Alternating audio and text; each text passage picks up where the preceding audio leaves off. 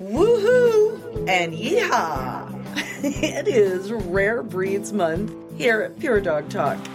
I am super excited. Yeah, baby, yeah! An entire month of cool interviews, amazing insights, low entry breeds, rare breeds, endangered, Well, there's something you don't see every day. preservation battles rare breed enthusiasts are fighting. The work they're doing may very well apply in your own breed. True, true. So I hope you'll join us. This is going to be a lot of fun.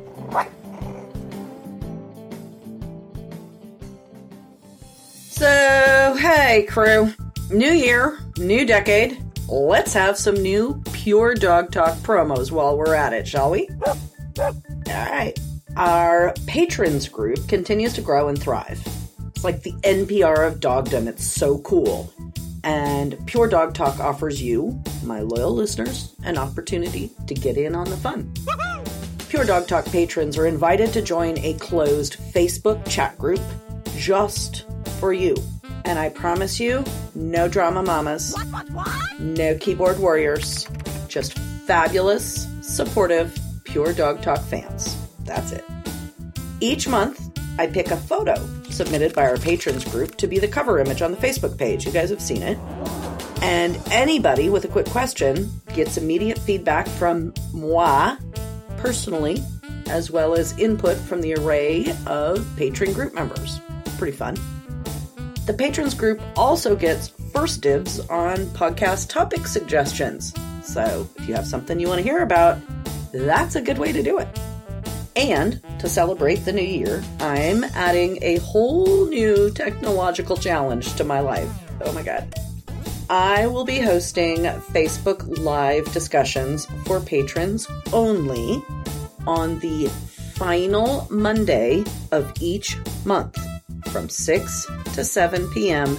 Pacific time zone. Yeah, baby, yeah! Y'all join us from wherever you are, but that's when they'll be.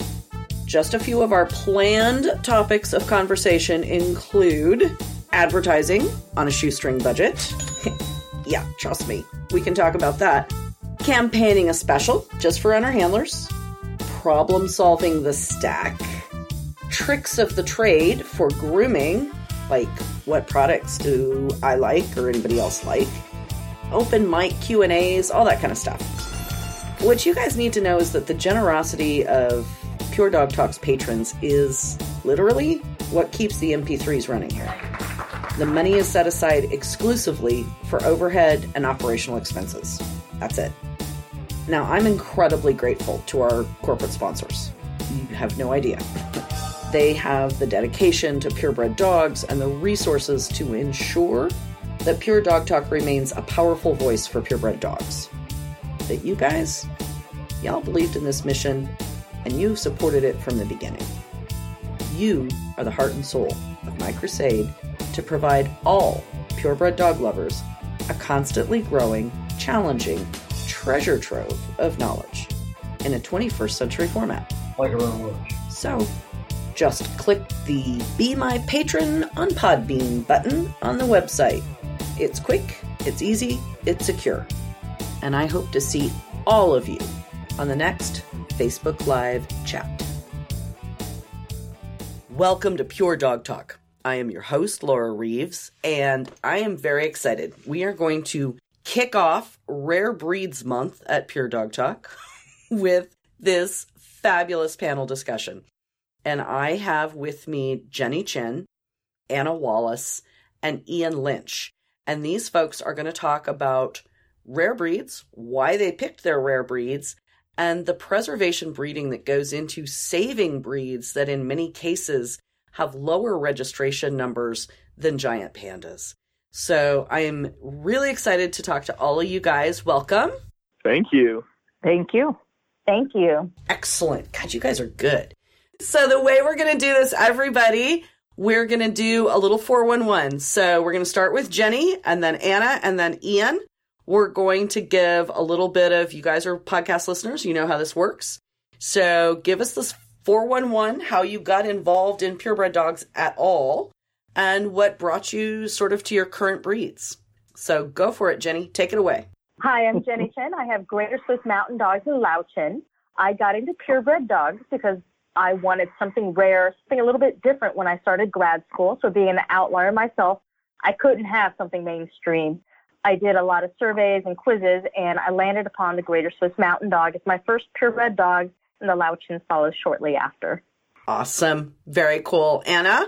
My name is Anna Wallace, and my first purebred dog was actually a Norwegian elk hound that I got in grade school. Oh my gosh. And we were kids growing up in an oil family living in Norway, which is how we ended up with a Norwegian elk hound. And that dog pretty much turned me into dog crazy. Hmm. And basically, I had a lot of freedom as long as that dog was with me. Right. And so, with that, that dog and I went into town and saw a lot of movies together. Because as long as the dog was with me, my mom didn't care where I was.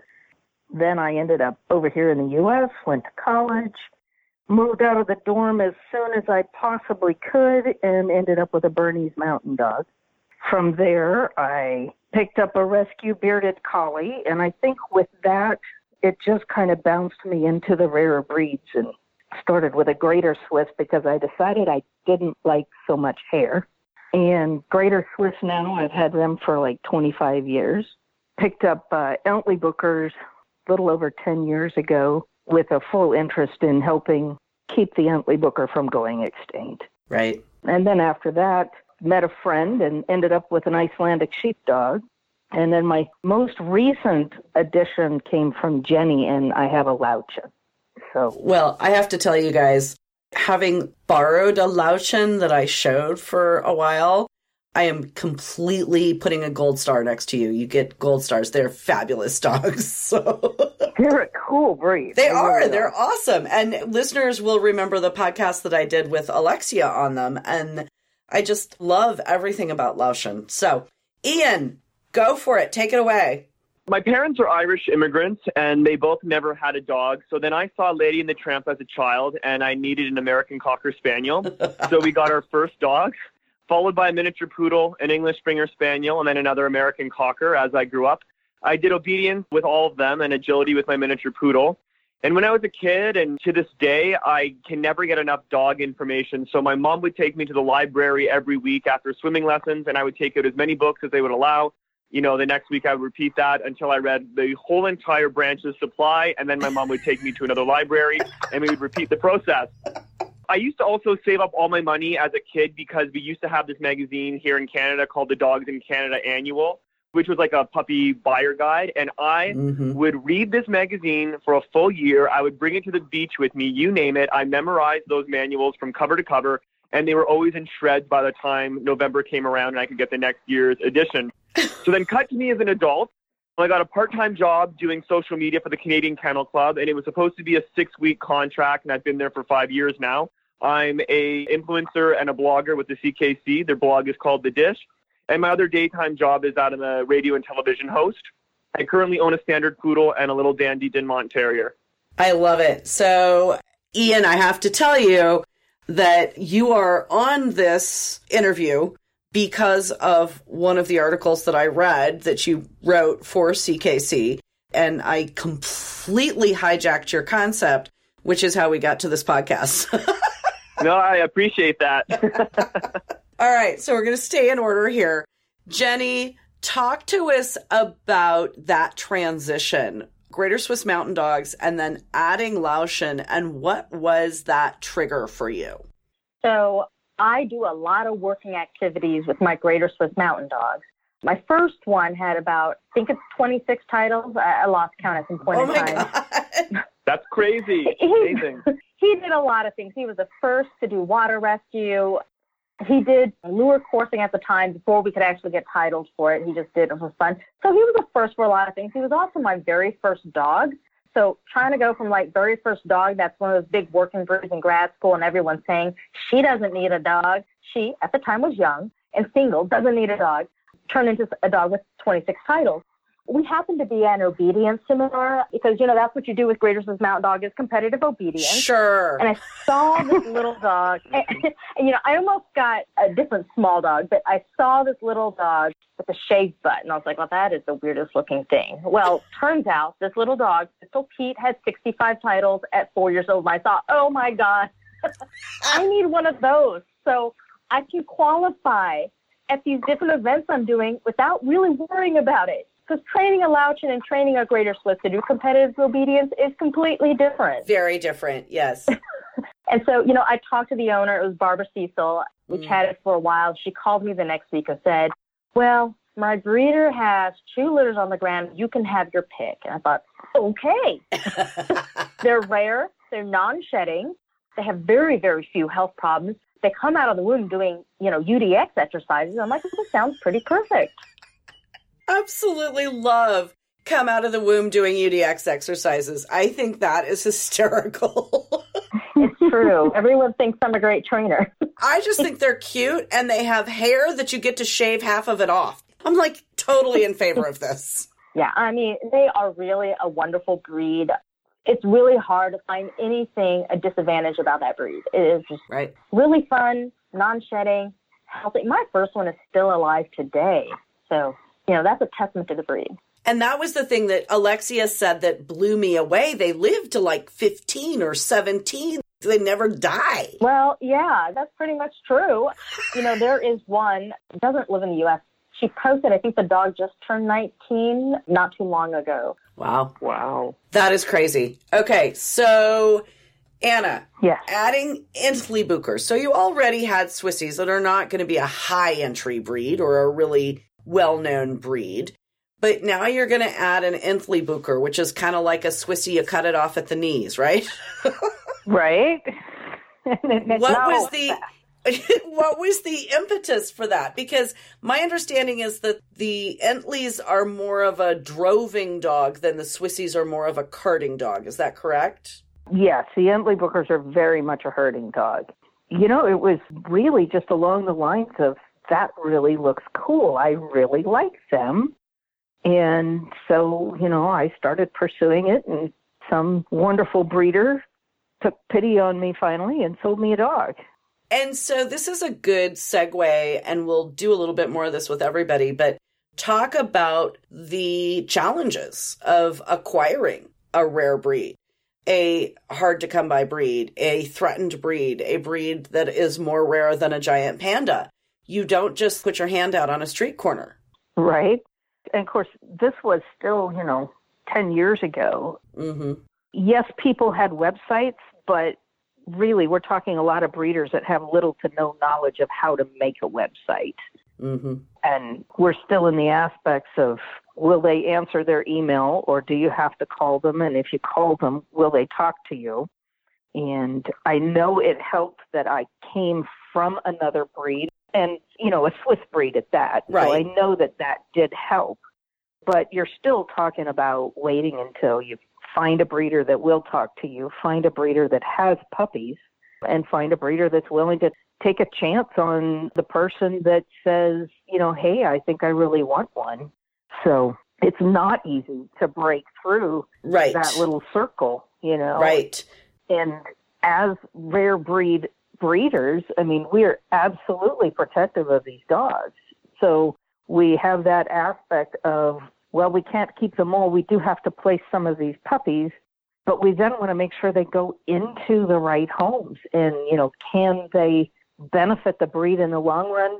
Can we do more than just a pet? Although pets are very important because pets have become the ambassadors that the public sees. Yes. So pets are important, but we also don't want to lose too much of our breeding pool and our gene pool to dogs that are going to ultimately end up neutered.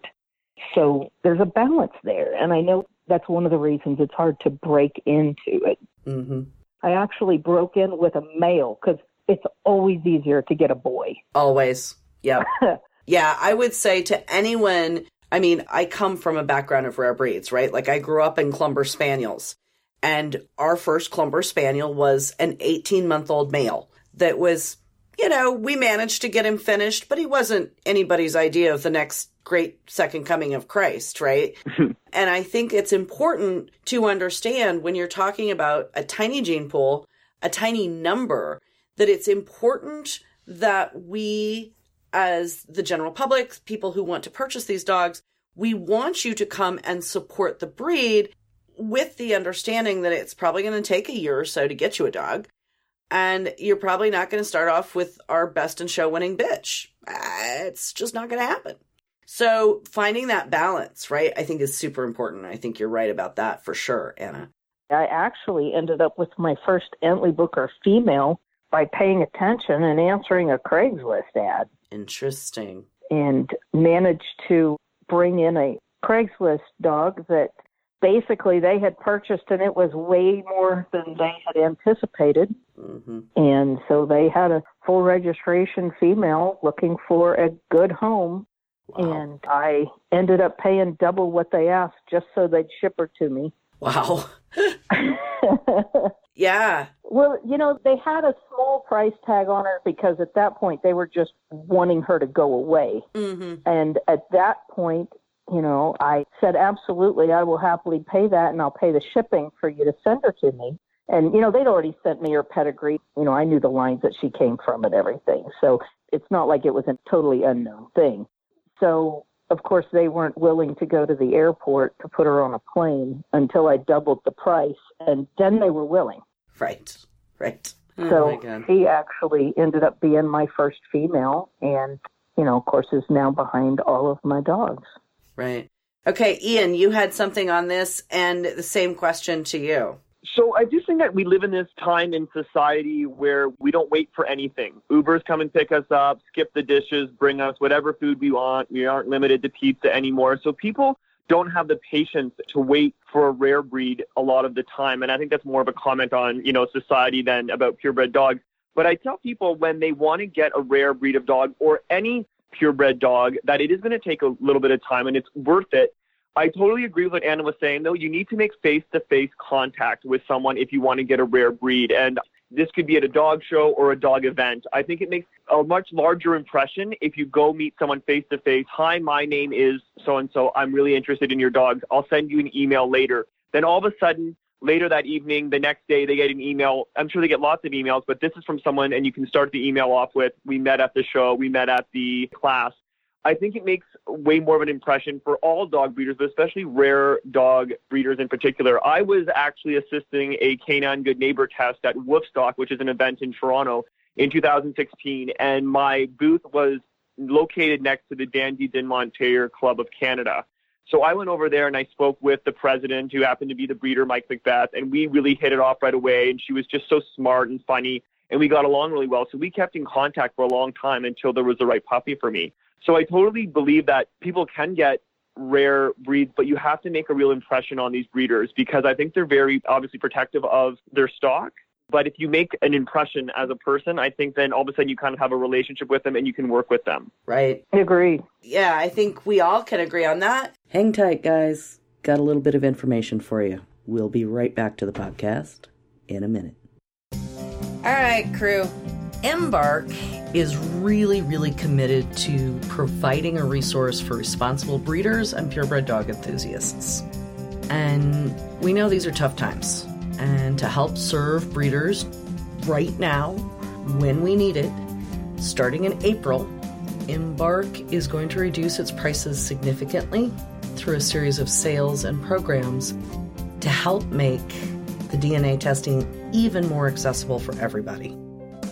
So stop by, visit embarkvet.com backslash breeders, or hop onto their Embark for Breeders Facebook page and take a look at what they have on offer. As always, Embark's leading DNA test kits provide a comprehensive assessment of your dog's genetic health, genetic diversity, and physical traits. And I can tell you, I just got back the two Embark tests that I had done on my own dogs, and it was so cool. And I spent like half the day clicking through all the fun stuff. So stop by the Pure Dog Talk website and click the Embark logo on the homepage and take a look at what they have on offer. Ian, talk to us a little bit about. I mean, you're the dog geek kid, right? Grew up with your magazines. Talk to us about what I was talking about, your column that you wrote, because I thought it, it really touched something in me, someone who came from rare breeds and a lot of them. And I think it's really, really powerful. So share that basic concept with us. I think a lot of times us millennials are kind of going back to our roots in a lot of ways, like the farm to table eating, what's old is new, what used to be called hand me downs is now called vintage clothing. I think a lot of people are really interested in history. And I really liked the idea of being able to help a breed that needed a hand. I feel like in a lot of times, like, and I mean, they say this in a lot of breeds, but you could go to a shelter and you can save one dog, or you can buy a rare breed, an endangered species, and save a whole breed of dogs. The whole history of this dog can be saved because we keep them going. Yeah, that piece right there, Ian. Just the idea when you see these people like Mike Macbeth who have dedicated so much of their life. Mike is a second generation dog breeder. Her mom Anne bred them before she did. She has 60 years of experience. It's just so amazing to see how much love and passion can be put into a breed. And I just needed to make sure that these dogs, who are so fantastic, could go on for generations to come. I love that. Okay, so Jenny, I was going to add onto Ian's point, like being a breeder of a rare breed dog, you know, one of the things I look at when someone says, I'm really interested in the breed is, okay, are you just interested in a dog for yourself? Are you really dedicated to the breed? And that's a question I pose to even people who are current owners of the breed is, do you only care about your dog or do you actually care about the breed? And that's what I'm really looking for when I'm placing puppies is, are you willing to be an ambassador to the breed? Are you willing to answer every single time, oh, does the butt grow that way? I'm like, well, actually, it doesn't grow that way because we shave it. Are you willing to take that on? Are you willing to be an ambassador? That is super critical. We are looking for a rare breed is to really understand it and really show that you are dedicated to the breed, not just because you want this dog that kind of fits your home and you think it's cute. Well, and I think that was kind of where I was going to come to you anyway, Jenny, is exactly on that point. Great minds, man. because you do so much work. Like this has become really your dedication is this preservation breeding of specifically this endangered breed. And I'll make sure there's a link to Alexia's interview so that people understand how endangered this breed is. But I want you to expand on what you just said and give me three. What are your top three things that you are focused on in this goal of preserving the Löwchen for the future? Wow. Okay. There's a lot. so I guess a little bit of background. You know, I was in the breed for quite a while. Kind of took a break for it and focused on doing things for the Greater Swiss Mountain Dog Club. And then when I was pulling the numbers again, because you know I get a little bit lazy, and there's a couple of years I didn't pull the stats, and I do this for both the Greater Swiss and the Löwchen Club. I pull the registration stats, and I saw it plummet. I mean, when I was in the breed and when I started, we were about 150 or so registered each year, and then it dropped down drastically. It got into the 50s. Wow. In 2006, yeah, 54 right. individual puppies registered. And I'm friends with people on Facebook, but I didn't really use it to talk about dog stuff. That's when I had my personal life and my dog life separate, and now they're all mm-hmm. just kind of cobbled together. and I really said, "Oh my God, have have y'all seen this? Like, we are at about a third of where we were when I started in the early 2000s. Right. This was a huge problem. And so then I started saying, okay, well, we've got to do something. I came up with a marketing plan, which everyone said, okay, that's cute. Well, you can do it. And I said, okay, fine, I will do it. right. Yeah. Be prepared to be the one that does the work that you think is a great idea. I think that's valid. Yeah. yeah. Oh, and absolutely. And what I really found was I didn't need to spend my time convincing others to do things with me. When I started doing this, they started to follow, and everyone said, Yes, oh my God, yes. you can do it. I was like, Yeah, of course, you can do whatever you want, right? There's no reason why I can't start marketing the breed. And that's really how I started. You know, I've got a long term and a short term strategy, and really, I started with data. Okay, let's look at the data. Like right now, I'm collecting International Health Survey. You know, back then I collected from all the country. Okay, let's look internationally what is going on. And we are seeing a drastic drop internationally. It's not like there's a cluster of Löwchens just happily, you know, reproducing right. somewhere in the world. That's not happening anywhere. So data. Researching what I wanted to do when I was bringing in other dogs and then socializing the data, meaning like, okay, let's start talking about this. Because while some people knew, yeah, numbers are dropping, there's not as many entries, no one really knew how bad it was. I mean, when you get to about 50 individuals in the breed, Mhm. and about half of those enter the show ring, we have about 20 to 30% of those actually go on to contribute to the gene pool, but we have litter sizes of 2.6. It's really not sustainable long term. right. And so that was my first plan. 2018, my next goal was, well, recruit other breeders that were established and had already shown that they were dedicated to another breed. And that's why Anna's here today. Perfect. This is a good segue. I like this. She's not the only one. You're going to see many more homes with Greater Swiss Mountain Dogs and Löwchens. Uh, you know, just keep watching. They're going to be there because I'm sucking these people in saying, you know what you need to go along with that big dog? You need one of these little things. Well, you're gonna suck me in easily. I'm. I just need. You need. better watch it. I know. No, I've got two old dogs, so I can't. I'm full up. But boy, howdy. Yes. That's. It's. I'm You dead know what? serious. the great part about Löwchen is there's always room for one more. You just need a purse. a fairly large purse, but you do need a purse. No, they could fit with the pugs. I just probably never know the difference. Yeah. Oh my god. Yeah. So it was recruiting breeders and then importing new bloodlines. I spent 2018 just about every holiday and all my vacation days at some international airport. I did a heavy push and said, what bloodlines do we need from other countries that I can bring here? And, you know, it is hard to find a rare breed locally, domestically. It is really hard to find one internationally when they're like, who are you? Why did you just pop up on Facebook? And I'm like, I'm not really new. I just didn't really use Facebook to talk to y'all dog people. And now I do. But I was able to bring in quite a large number of new bloodlines.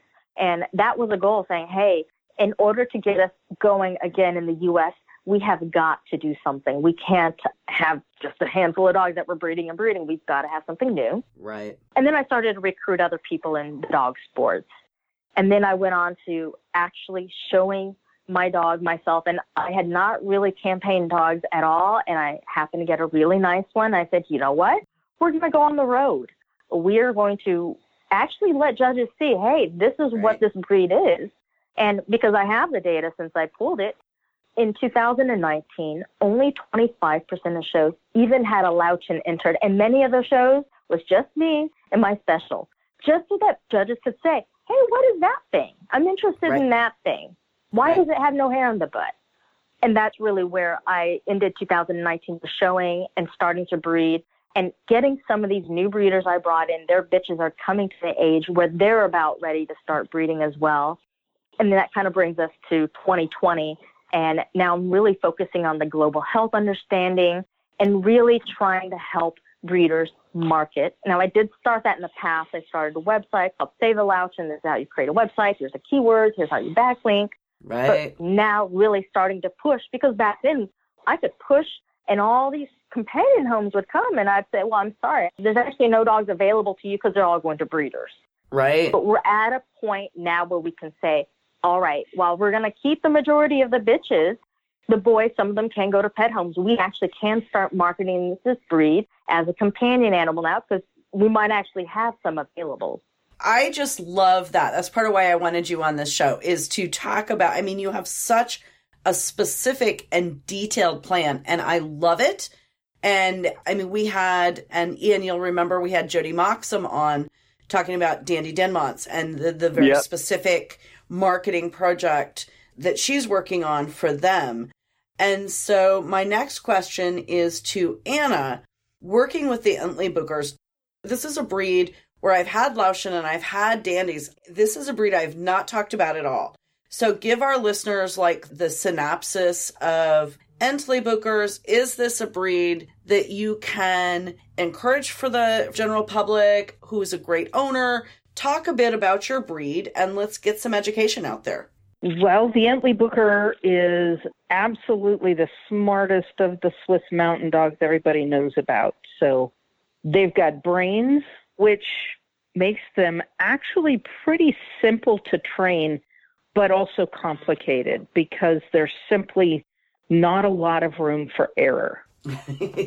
because they learn things very quickly. So, with that, if you teach them the wrong thing, you will see it again.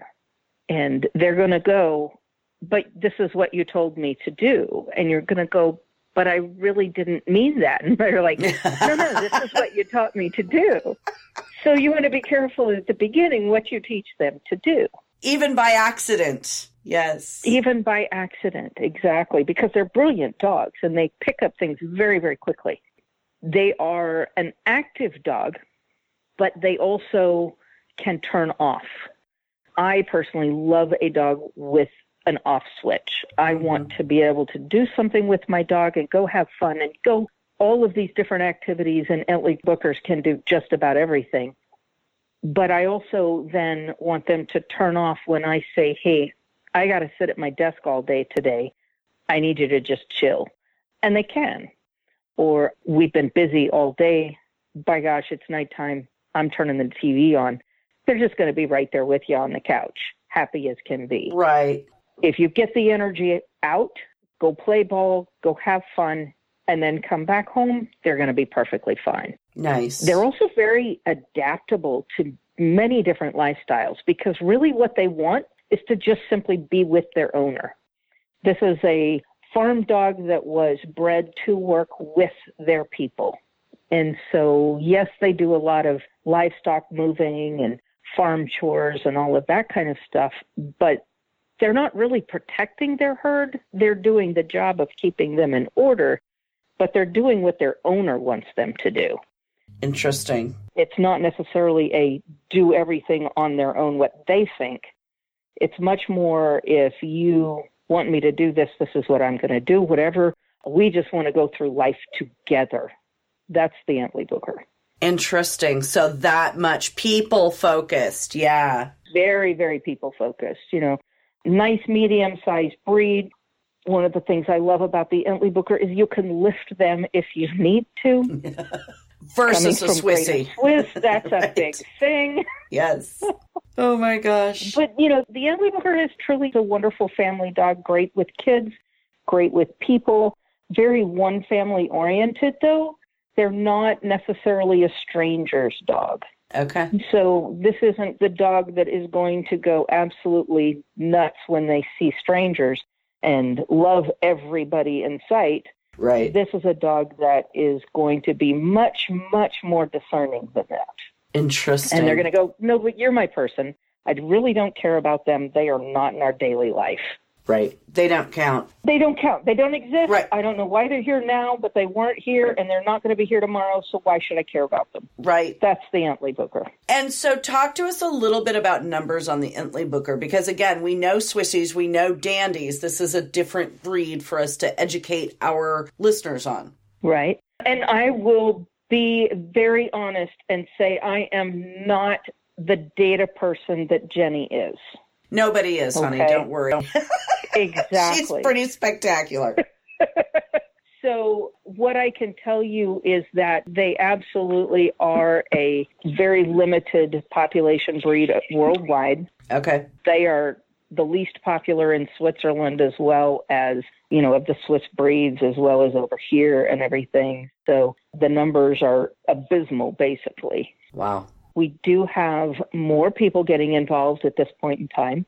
Interestingly, still not very many entering into the show ring. Okay, but you actually have people buying them, owning them, maybe breeding them, which is our goal when it comes to preserving them, right? Right. We do have more people becoming interested in the breed, and definitely we still need a lot more. What we truly need, in my eyes, is some more truly dedicated breeders, not simply the I have one and I know Mhm. it's good for her to have a litter because we need to help improve the gene pool and the numbers. Mm-hmm. if people come in and have one litter or two litters maybe and that's all they do while it's somewhat beneficial we still don't have a true solid base of breeders Right. we have some we just don't have a whole lot Okay. to me it's still definitely a concern that we need to move forward with in our breed and work on bringing more true actual breeders in and not just simply the family that's going to have a litter of puppies and that sort. Right. Well, still better than nothing, but like you say, not Better what you're looking. nothing. Exactly. Right. So then education to build those maybe into future breeders. Still working on it. Absolutely. Mm-hmm. Okay. I need to work on a save the Entlebucher thing like Jenny has a save the I'm the telling you, you guys, you all hook up. Ian, tell us about the work that you're doing because I know you do a lot of work in Canada. Talk to us about the work you're doing there and give us some very concrete tips for promoting breeds, promoting breeding programs, promoting to the general public because that's most of your, you know, you're more of a public facing person than the rest of us. Yeah, absolutely. I think that when you own a rare breed, you have a responsibility to inform everyone who's interested, whether they want to know or not, about your dog. Even if they simply ask, you know, what is that? And I think it's funny about owning a rare breed. It's like everyone always wants to tell you when you're out on the street what kind of dog you have. And they're always, especially with the dandy, they say things like, you know, that's a poodle dachshund mix or my favorite, that's an Irish Wolfhound Basset Hound mix. I'm all like, I have no idea how that would happen, but they always like to tell you. But the great thing about having a rare breed is that you have a duty to speak to the public at all times when they ask you about your dog. So what I got when I bought Leroy, when I bought my Dandy Dinmont Terrier, the breeder gave me a stack of business cards. And I thought how delightfully ridiculous this is. The business cards fold open. There's a picture of a dandy. It says, I'm a Dandy Dinmont Terrier, a little information about the breed, and then the website to the Dandy Dinmont Terrier of Canada, the club's website. And I thought, isn't this funny? What a funny stack of cards. I'll put them on my coffee table, and when friends come over for drinks, we'll have a laugh at these cards because it's so cute, right? Everywhere I go, people ask me about this dog. I've had to go back to the breeder to ask for more business cards for my dog. it's absolutely hilarious. People ask, what kind of dog is that? A dandy what? How do you spell Right. it? You know, now I Right. just hand a card. I say, look it up. You'll be very interested. They love it. It's super fun. And I think the more you get out with your dog, the more activities you do with your dog, especially Yes. the rare breed. Like Jenny saying about showing and meeting the Entlebucher in the ring, I think the more you show up with your dog at events, that's worth so much. To let the public, to let the fancy see and remind them how great these rare breeds are. I have a different job than most people. I have a platform and it allows me to promote a lot of the things I'm passionate about and I'm super blessed for that. So I get to, you know, I brought my dog on the Global News morning show. I talked about Dandy Dinmont on several of my radio shows. I have a following on social media. I think that like social media can be used in such a major way to promote our rare breeds. I think that even something as simple as having an Instagram account for you personally or having your dog have an Instagram account to use hashtags. The way millennials shop now is through social media. So Yes. if you're trying to breed a rare breed or any breed of dog, you might as well have a Facebook page and an Instagram page, and why not even a Twitter as well? Because all the doodle people are doing it, and they're selling pups all the time. I think we need to get to millennials through social media, and it's very easy to have an Instagram account to have, you know, hashtag Dandy Dinmont Terrier. If anyone asks me where can I get a dog like this, I can easily direct them to our club or to the breeder I work with. Okay, so I'm like the oldest one on this call, and I know that I'm talking to people my age and older who are listening to us. So I'm going to ask you right now, Ian, explain hashtags because people need to understand how to use it properly. So what a hashtag is basically it looks like a number sign, and then it Right. would have the word, and there's no spaces between it. So if Right. you're saying Dandy Dinmont Terrier, it'd be hashtag Dandy Dinmont Terrier, no spaces. And what a hashtag allows other people to do is to find people with similar interests or to There shop for things they're looking for. So if I go on my Instagram at any time, you can go to that little, it looks like a magnifying glass, and all you do is you can click tags, or you can actually type in the number sign. You can click tags and type in Dandy Dinmont Terrier, and that will connect you to everyone else on Instagram who's talking about or posting about Dandy Dinmont Terriers. And for rare breeds, it's a fantastic way, like Jenny was saying earlier, to connect with people globally who are interested in your breed. Okay, that's Absolutely. genius. Jenny, follow up. So, some follow up in terms of social media. I actually started in media a little bit by accident because when I got my first Greater Swiss Mountain Dog, I studied psychology and I'm all into early neurological stimulation, early neurological training, critical periods. I started Keep Austin Dog Friendly. It was a list of restaurants in Austin, Texas, where you could take your dog and I would go take my dogs out. And I mean, I still do that today for socialization, for training, and all that sort of stuff. And that website got really, really big, and my dogs became the face of Keep Austin Dog Friendly. The website's still up now. We have an app, and I even turned one of our website events into his birthday party. And I was like, Oh okay, God. who else is going to have 1,500 people show up? I worked in social media at the time. And I totally agree with Ian. You know, I use Instagram now quite a bit. A lot of my homes, actually, when we get dogs from me, they create an Instagram specifically for the dog. And I'm like, oh, that's cute. I don't have to get photos via email. I get photos all the time on my phone. This is fantastic. And it has worked so well. And sometimes hashtags are for search and sometimes they're to convey something funny. So I happen to have a runt in one of my last Löwchen litters. I haven't placed them yet because I actually haven't found the right person who does have a background in social media and who also has great photography skills. But we started Instagram for him, and his hashtag is Tiny Lion because he was two and a half Uh-huh. ounces at birth. Aw. but you know, people are following him now. I'm like, man, I can't place this dog unless it's with somebody Right. who can maintain this account. You need an influencer for Tiny Lion. Yeah. you get the password. he is. He's so stinking cute. And my partner's like, well, can we keep? I was like, if you keep taking photos, we can keep him. But otherwise, like, he really needs someone to make his social media account grow and really just take him places because he's an easy dog. But that's something that for the breed gets a lot of publicity. I mean, that's the type of post where my non-dog show friends are like, "Oh my god, that thing is so cute! So I just want to cute." squish it." Right. Yeah, because my show Love it. photos are like, "Uh, your dog's butt. What's up with that?" You know. They're like, "Oh, Mr. Pringle, he's so tiny," and he fits in our pocket when he was. Yeah, he is his total Instagram thing, but Oh my God. I would totally use that. And I would also caution a lot of people, I think, get onto Instagram and they think, oh, well, I'll put a photo up and I'll get all these people calling me and this, that, and the other.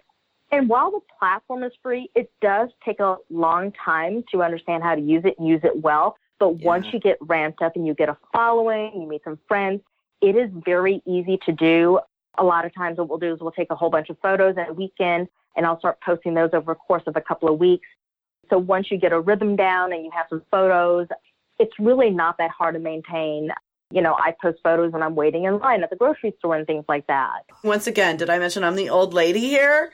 And I'm trying really hard to be better about my Instagram, but I suck at it. So that's why I'm asking. You guys are like totally helping me.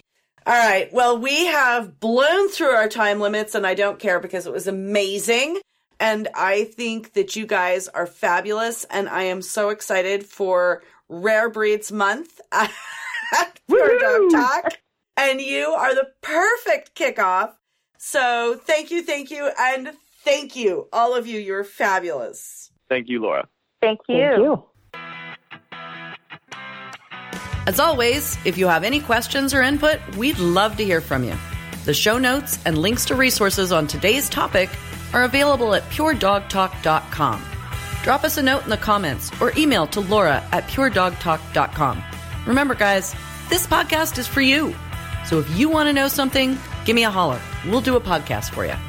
If you wouldn't mind, you could help me out here. Take a couple minutes to visit iTunes and give us a review. The Dog Show Superintendents Association is a proud supporter of Pure Dog Talk. Our dog show superintendents are the hardworking people who make the dog show function. They are advocates for education and mentorship in the purebred dog fancy. So stop by the Supers desk at your next show. Tell them how much you love Pure Dog Talk and give them a shout out for their support. That's all for today. Thank you for joining us on Pure Dog Talk.